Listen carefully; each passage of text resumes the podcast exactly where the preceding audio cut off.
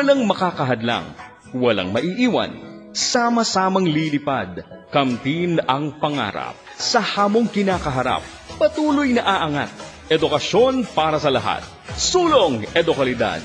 Ito ang DepEd Radyo Eskwela, sumasa himpapawid.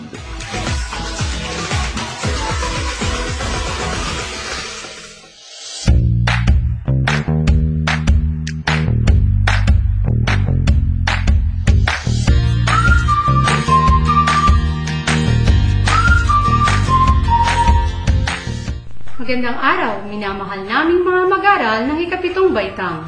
Ito ang inyong paaralang panghimpapawid sa Filipino.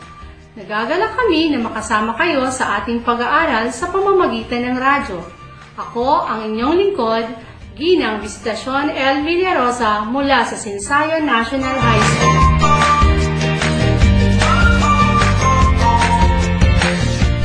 Bago natin umpisahan ang ating aralin, siguraduhin ninyong kayo ay nasa isang komportableng lugar at maayos na nakikinig sa ating aralin. Matanong ko lang, kumain na ba kayo? Mabuti kung may laman ang inyong mga tiyan upang maging alerto ang inyong mga pag-iisip at maayos na maunawaan ang ating aralin. Maaaring noong kayo ay nasa elementarya, ay marami kayong nabasang maikling kwento. Tama? Parabola, pabula, at mga kwentong bayan. Naaalala niyo pa ba ang mga ito, mga bata? Magaling kung ganon. Ngayon ay maganda na tayo sa ating aralin. Alisin lahat ng sagabal sa ating pag-aaral. Maaari na tayong magbanyo o uminom dahil sa isang saglit lang tayo ay mag-uumpisa na sa ating leksyon pagkatapos ng isang paalala. De Luna, Present! Herrera, Present! Valera. Present! Handa ba tayo sa school year 2020? Present! Ngayong taon, ang edukasyon tuloy pa rin. Sa tulong ng DepEd, mga guro at mga magulang, ang handang isip, handa bukas. Tuloy-tuloy ang pag-aaral. May mga modules para sa iba't ibang antas. Sa government TV, maging sa radyo. Mahalagang ligtas ang ating mga estudyante at guro. Kaya kahit nasa bahay, tuloy ang edukasyon. Kung tulong-tulong, may paraan, may aralan. Handang isip, handa bukas. Bisitahin ang DepEd Philippines sa Facebook at ang deped.gov.ph.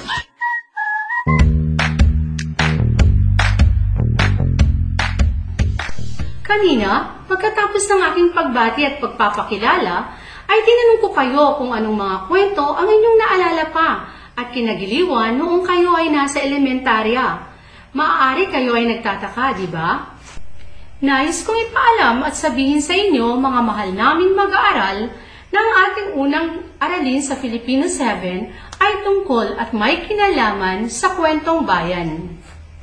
Alam niyo ba na ang kwentong bayan ay bahagi ng ating katutubong kultura at panitikan? Ito ay nagsimula pa bago dumating ang mga Kastila. Nagpasalin dila ito at lumaganap sa iba't ibang henerasyon. Maraming kwento ang kilala sa bawat bayan at rehiyon. Dito sa Pilipinas ay may pinakamaraming mga pambihirang mga kwento. Ang ating kwentong babasahin sa araw na ito ay pinamagatang Ang Munting Ibon. Ito ay mula sa kalipunan ng mga akdang pampanitikan ng mga maranaw. Ngayon mga bata, kunin ang inyong mga kopya at buksan ito sa pahina una hanggang tatlo. Sabayan ninyo ako sa aking pagbabasa. Inaasahan ko na inyong uunawain ang ating binasa upang ito ay inyong maintindihan. Handa na ba kayo? Tara, at sabay-sabay na tayong magbasa.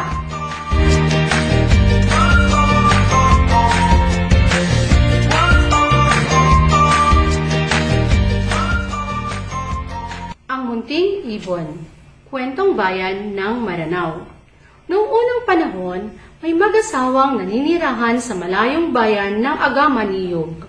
Sila, sina Lokes sa babay at Lokes ang Pangangaso ang kinabubuhay ng mag-asawa. Subalit hindi lang ang lalaking si Lokes sa mama ang nangangaso. kundi maging ang kanyang may bahay na si Lokes Ababay.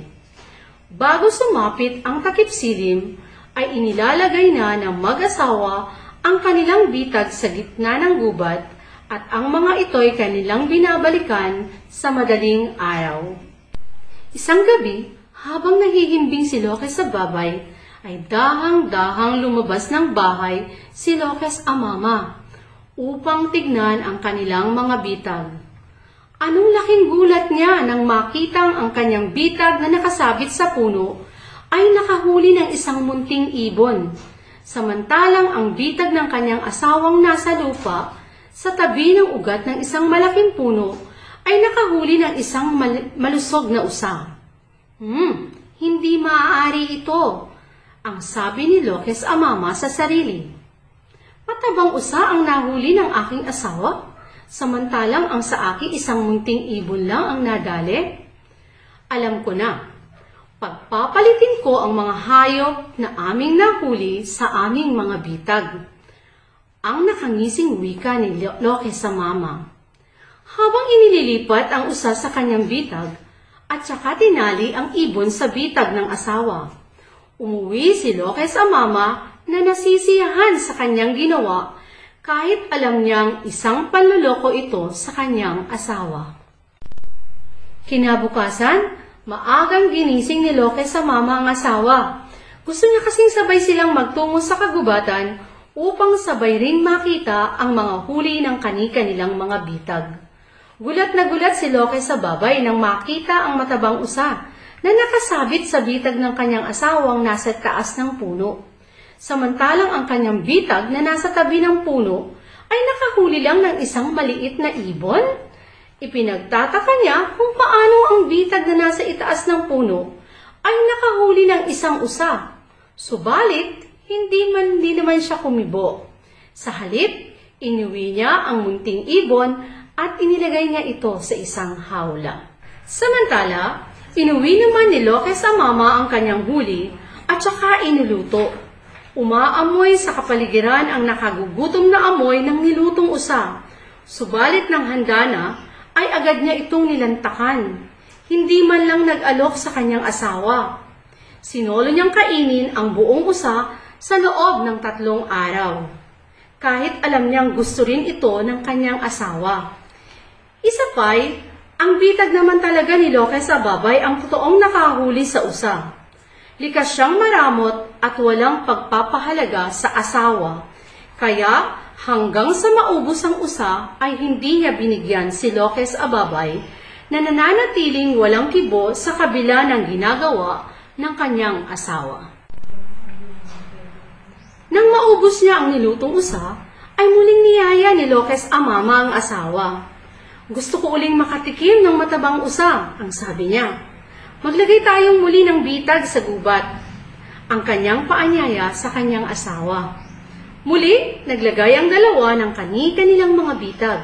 Subalit, hindi marunong umakyat ng puno si Loke sa babay. At dahil hindi man lang siya tinulungan ni Loke sa mama, ay inilagay na lamang niya ang kanyang bitag sa tabi ng puno kung saan siya dating naglalagay. Hating gabi na nang mamalayan ni Loke sa babay ang kanyang asawang babangon at dahan-dahang lumalabas ng pinto. Nagkunwari siyang tulog. Matalinong babae si Lokes Ababay at nahulaan niya ang ginagawa ng asawa. Subalit, wala siyang intensyong sundan ito. Alam kong niloloko mo lang ako, pero hindi kita papatulan. Ang tahimik niyang naibulong sa sarili. At saka niya piniling matulog na lamang. Nagdaramdam sa ginagawang pagtrato sa kanya ng kanyang asawa. Nang siya'y makatulog, ay nanaginip siya. Napanaginipan niyang pinakakain daw niya ng palay ang kanyang alaga at laking gulat niya nang mangitlog ito ng isang montyas o isang mamahaling hiyas. Nagising na lamang siya nang dahil tinatawag na pala siya agad ni Lokes Amama para tignan ang kanilang mga bitag. Subalit, wala na siyang interes sa bitag. Ikaw na lamang ang pumunta, ang sabi niya. Masakit ang ulo ko at mas gusto ko pang magpahinga na lamang ang dugtong pa niya. Bahala ka. Basta kapag may nahuli ako, ay hindi kita bibigyan. Kanya-kanya na tayo, ang sabi ni Loke sa mama, habang pababa ito ng hagdan. Hindi sumagot si Loke sa babay. Sanay na siya sa pagiging tuso at madamot ng kanyang asawa. Wala rin itong pagpapahalaga sa kanya at hindi niya nararamdamang mahal siya nito. Pagkaalis ng kanyang asawa ay agad niyang pinuntahan ang kanyang munting ibon. Kumuha siya ng palay at pinatuka niya ito. Gayon na lamang kanyang panggigilalas nang makitang pagkalunok nito ng palay ay bigla itong nangitlog ng isang nagniningning na diamante. Dinampot niya ang diamante. Mayaman na ako! Mayaman na ako! Ang paulit-ulit niyang sabi sa sarili habang itinatago ang mamahaling bato. Tulad ng dati, pag uwi ng kanyang asawa, ay iniluluto niya na kaagad ang kanyang huli at mag-isang kumakain nang hindi man lamang nag-aalok. Subalit hindi na ito pinansin ni Loke sa babay sa ngayon. Sa halip, masaya siyang humuhuli ng paborito niyang himig habang gumagawa ng mga gawaing bahay na labis namang ipinagtataka ng kanyang asawa. Araw-araw nga, pagkaalis ng kanyang asawa upang kunin na ng mang nahuli sa kanilang bitag, ay pinakakain naman niya ng palay ang ibon at saka nag-aabang sa ilalabas nitong diamante. Walang kamalay-malay si Loke sa mama na marami na palang naiimong diamante si Lokes Ababay. Isang araw, habang nag-iisa na namang kumakain, si Lokes sa mama ng kanyang inilutong huli ay nagsalita si Lokes Ababay. Hindi ko na matiis ang pakikitungo mo sa akin. Alam ko na ang ginagawa mong panloloko sa akin. Bukod pa riyan, hindi ko na rin kayang tiisin ang pagiging maramot mo at ang kawalan mo ng pagpapahalaga sa akin. Ang buong kapaitan niyang sabi sa asawa na hindi man lang tumingala mul- mula sa pagnasab sa niluto nitong ligaw na pato. Payag na ako sa dati mo pang sinasabing pakikipaghiwalay mo sa akin. Magmula ngayon, lilipat na ako ng tirahan at hindi na kita aabalahin. Subalit, wag na wag mo rin akong aabalahin ang pangwakas na sabi ni Lokes Ababay. Medyo na konsensya naman ang lalaki dahil totoong lahat ang sinabi sa kanya ng kanyang asawa. Pero ito ang pinakahihintay niyang pagkakataon. Ngayon ay malaya na siya. Matagal na niyang sinasabi kay Lokes Ababay na gusto na niyang makipaghiwalay. Subalit, hindi ito pumapayag. Ngayon ay heto at pumapayag na siya sa kanyang kagustuhan. Naging paki si Loke sa babay sa kany- ng kanyang mga gamit at dala ang pinakamamahal niyang ibon at umalis ng bahay. Naiwan naman si Loke sa mama at ipinagpatuloy lang ang kanyang pangangaso. Samantala, si Loke sa babay ay bumili ng isang malawak na lupain at nagpatayo ng isang torogan o malapalasyong tahanan. Kumuha siya ng mga gwardya at mga katulong na magsisilbi sa kanya. Naging maayos at masagana ang kanyang pamumuhay. Nabalitaan ni Loke sa mama ang napakagandang kalagayan sa buhay ng kanyang dating asawa kaya't muli siyang nagplano. Babalikan ko si Loke sa babay para makasalo rin ako sa kanyang kayamanan. Hindi ko alam kung saan niya kinukuha ang kayamanan, subalit dapat lang na makanabang din ako, ang sabi sa sarili ng tusong lalaki. Subalit, napaghandaan na pala ito ni Lokes Ababay. Kilala niya kasi ang pagiging tuso at mapanloko ng asawa. Pinagbilinan niya ang kanyang mga gwardiya na wag na wag itong palalapitin man lamang sa kanyang magarang tahanan kahit anong gawin ni Lokes Amama. At magmula noon, namuhay sa bayan ng Agama ni Yob si Lokes Ababay ng maligaya, masagana, at payapa.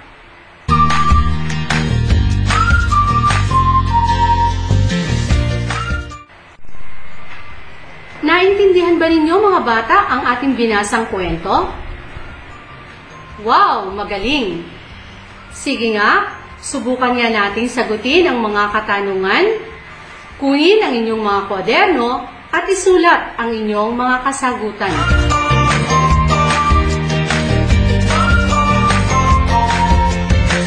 Okay, isulat ang inyong mga kasagutan sa inyong mga sagutang papel sa bawat tanong na aking bibigkasin. Unang tanong, ano ang hanap buhay ng mag-asawa sa ating binasang kwento?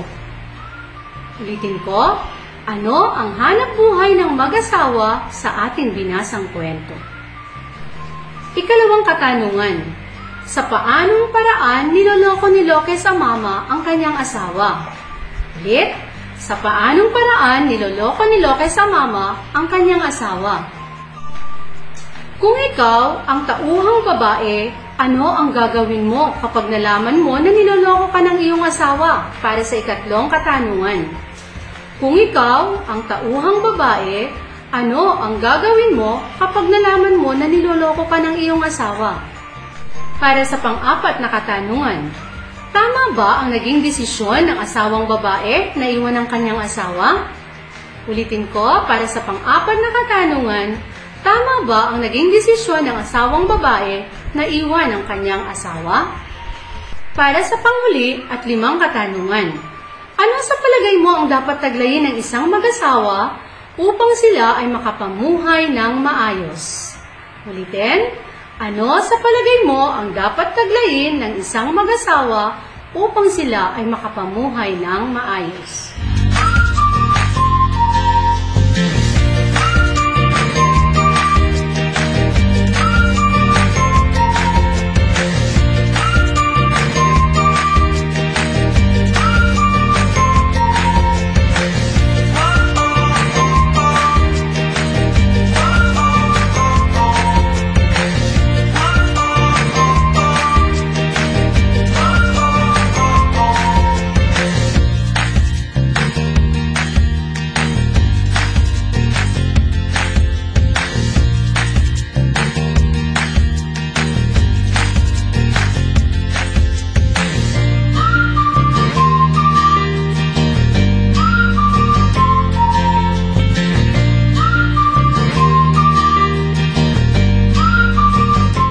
Nasagot mo ba ng maayos ang mga katanungan?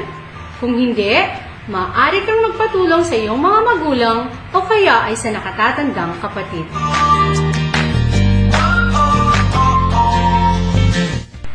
Ang ating kwentong binasa ay isang kwento ng Agamanillo. Ito ay kwentong bayan ng mga Maranao. Ang kwentong bayan ay isang pasalindilang panitikan mula sa lalawigan ng Lanao sa Mindanao. Naglalaman ito ng kanilang mga kaugalian at tradisyon. Sa pamamagitan ng ating pagbabasa sa mga kwentong bayan na katulad nito, ay nakikilala natin ang pinagmulan ng isang kwentong bayan batay sa pangyayari at usapan ng mga tauhan.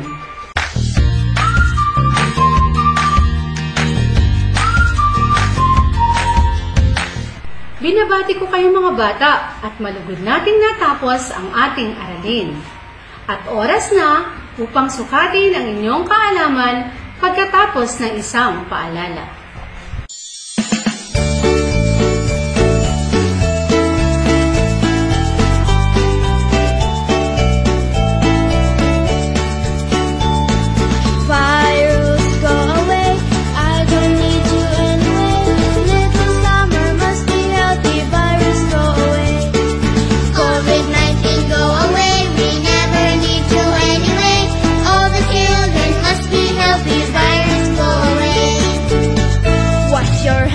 Wash your hands. Rub your hands. Rub your hands. With soap and water, wash your hands. We need to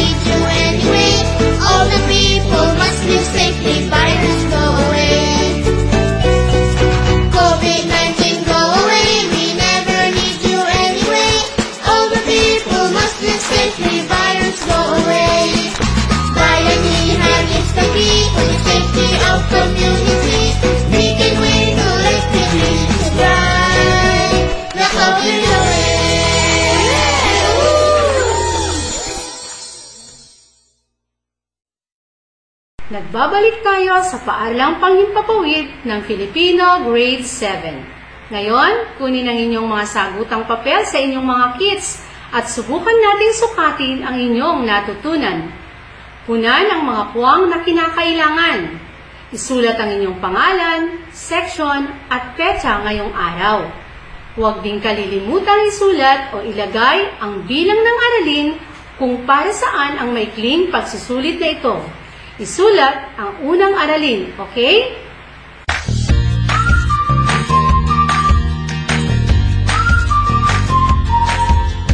Handa na ba kayo?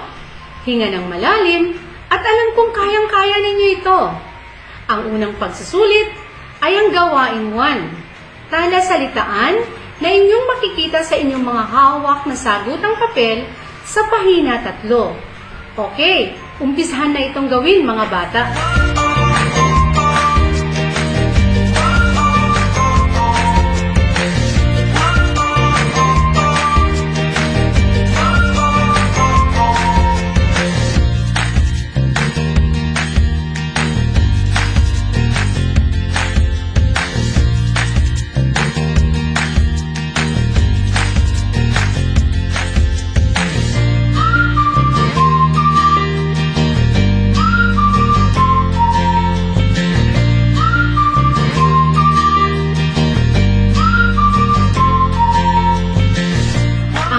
Ang kalawang pagtataya ay ang gawain tatlo. Isulat ang titik ng tamang sagot sa inyong mga sagutang papel. At ang gawain apat, gamit ang grapikong pantulong sa pahina lima ng inyong mga kopya sa gawain pampagkatuto.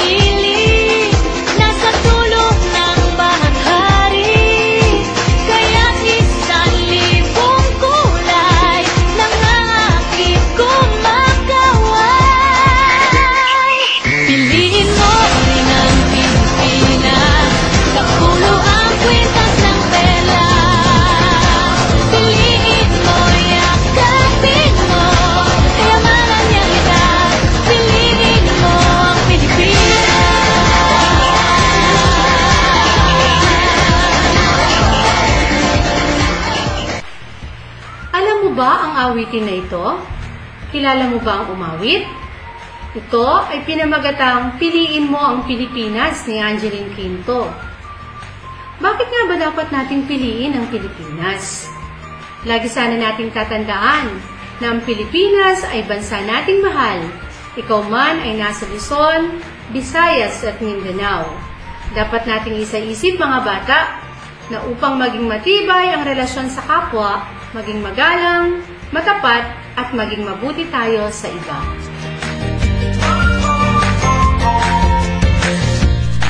Isang leksyon ang ating natapos ngayong araw na ito. At upang lubusin niyo itong maunawaan, ay muli ninyong balikan at basahin ang aralin sa inyong mga kopya ng gawaing pampagkatuto. Nakalakip din dyan ang isang sanayang gawain sa pahina 6. Maaari ninyo itong sagutan upang lalong mahasa ang inyong galing sa pagbasa At huwag kalilimutan ang aral na nakuha mula sa kwento. Hihintayin din ng inyong mga guro ang inyong mga text messages. Kung kayo ay may mga katanungan, maaari kayong mga tumawag sa mga numerong nakalagay sa inyong mga kits. Siguraduhin tumutok din sa ating paaralang panghimpapawid. Ito, si Ginang Vistasyon L. Villarosa, ang inyong guro sa Filipino 7. Laging tatandaan, mag-aral ng mabuti upang buhay ay mapagbuti. Hanggang sa muli, paalam!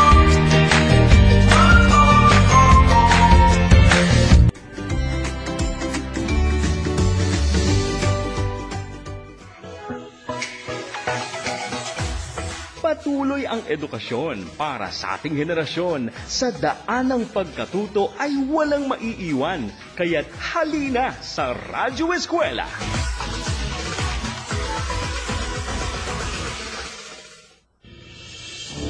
Life Radio. Your life, your, radio.